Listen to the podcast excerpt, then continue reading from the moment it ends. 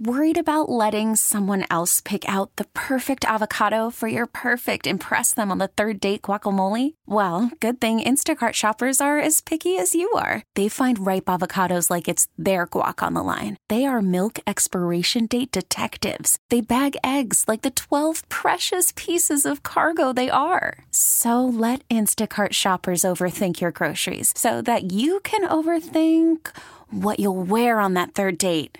Download the Instacart app to get free delivery on your first three orders while supplies last. Minimum $10 per order, additional term supply. T Mobile has invested billions to light up America's largest 5G network from big cities to small towns, including right here in yours. And great coverage is just the beginning. Right now, families and small businesses can save up to 20% versus AT&T and Verizon when they switch. Visit your local T-Mobile store today.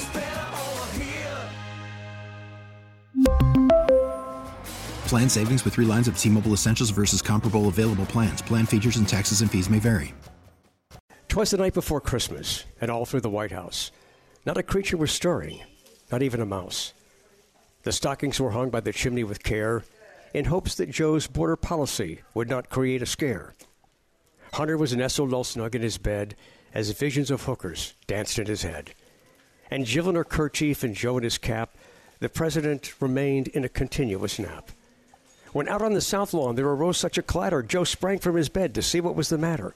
Away to the window he flew in a flash, jumping over a box of Hunter's drug stash. The moon on the breast of the new fallen snow gave the luster of illegals with nowhere to go. When what to Joe's wondering eyes did appear, but the Fox News hosts he had come to fear. With all the hosts so lively and quick, Joe knew the Democrats no longer wanted him as their pick. More rapid than spreading the lies, they all came, and Joe whistled and shouted and called them by name. Now Doocy, now Watters, now Ingraham and Hannity. They bashed the president, calling his policies total insanity.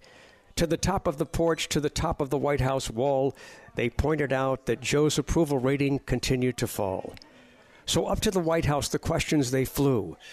With the border crisis looming, Joe didn't know what to do. And then in a twinkling, I heard Joe say, We'll open the borders and hire immigrants by the day. Joe dressed to impress from his head to his feet, and his blunders gave the media reasons to tweet. A bundle of bills he hoped Republicans backed, but he knew their support was something he lacked. Joe's eyes, how they twinkled, hidden behind his aviator glasses, he wished he had the strength to kick some Republican asses. Joe's droll little mouth was drawn up like a bow, and the hair on his head was as white as the snow. He was, a, he was lean and tall, a right jolly old elf, and Joe continued to lie in spite of himself.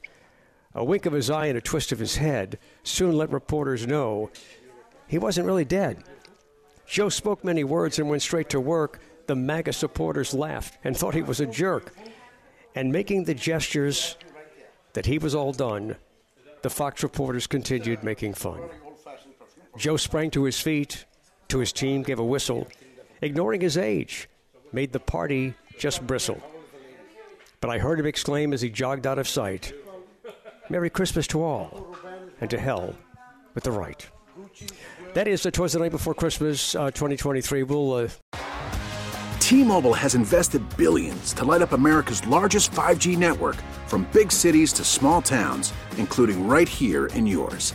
And great coverage is just the beginning. Right now, families and small businesses can save up to 20% versus AT&T and Verizon when they switch. Visit your local T-Mobile store today.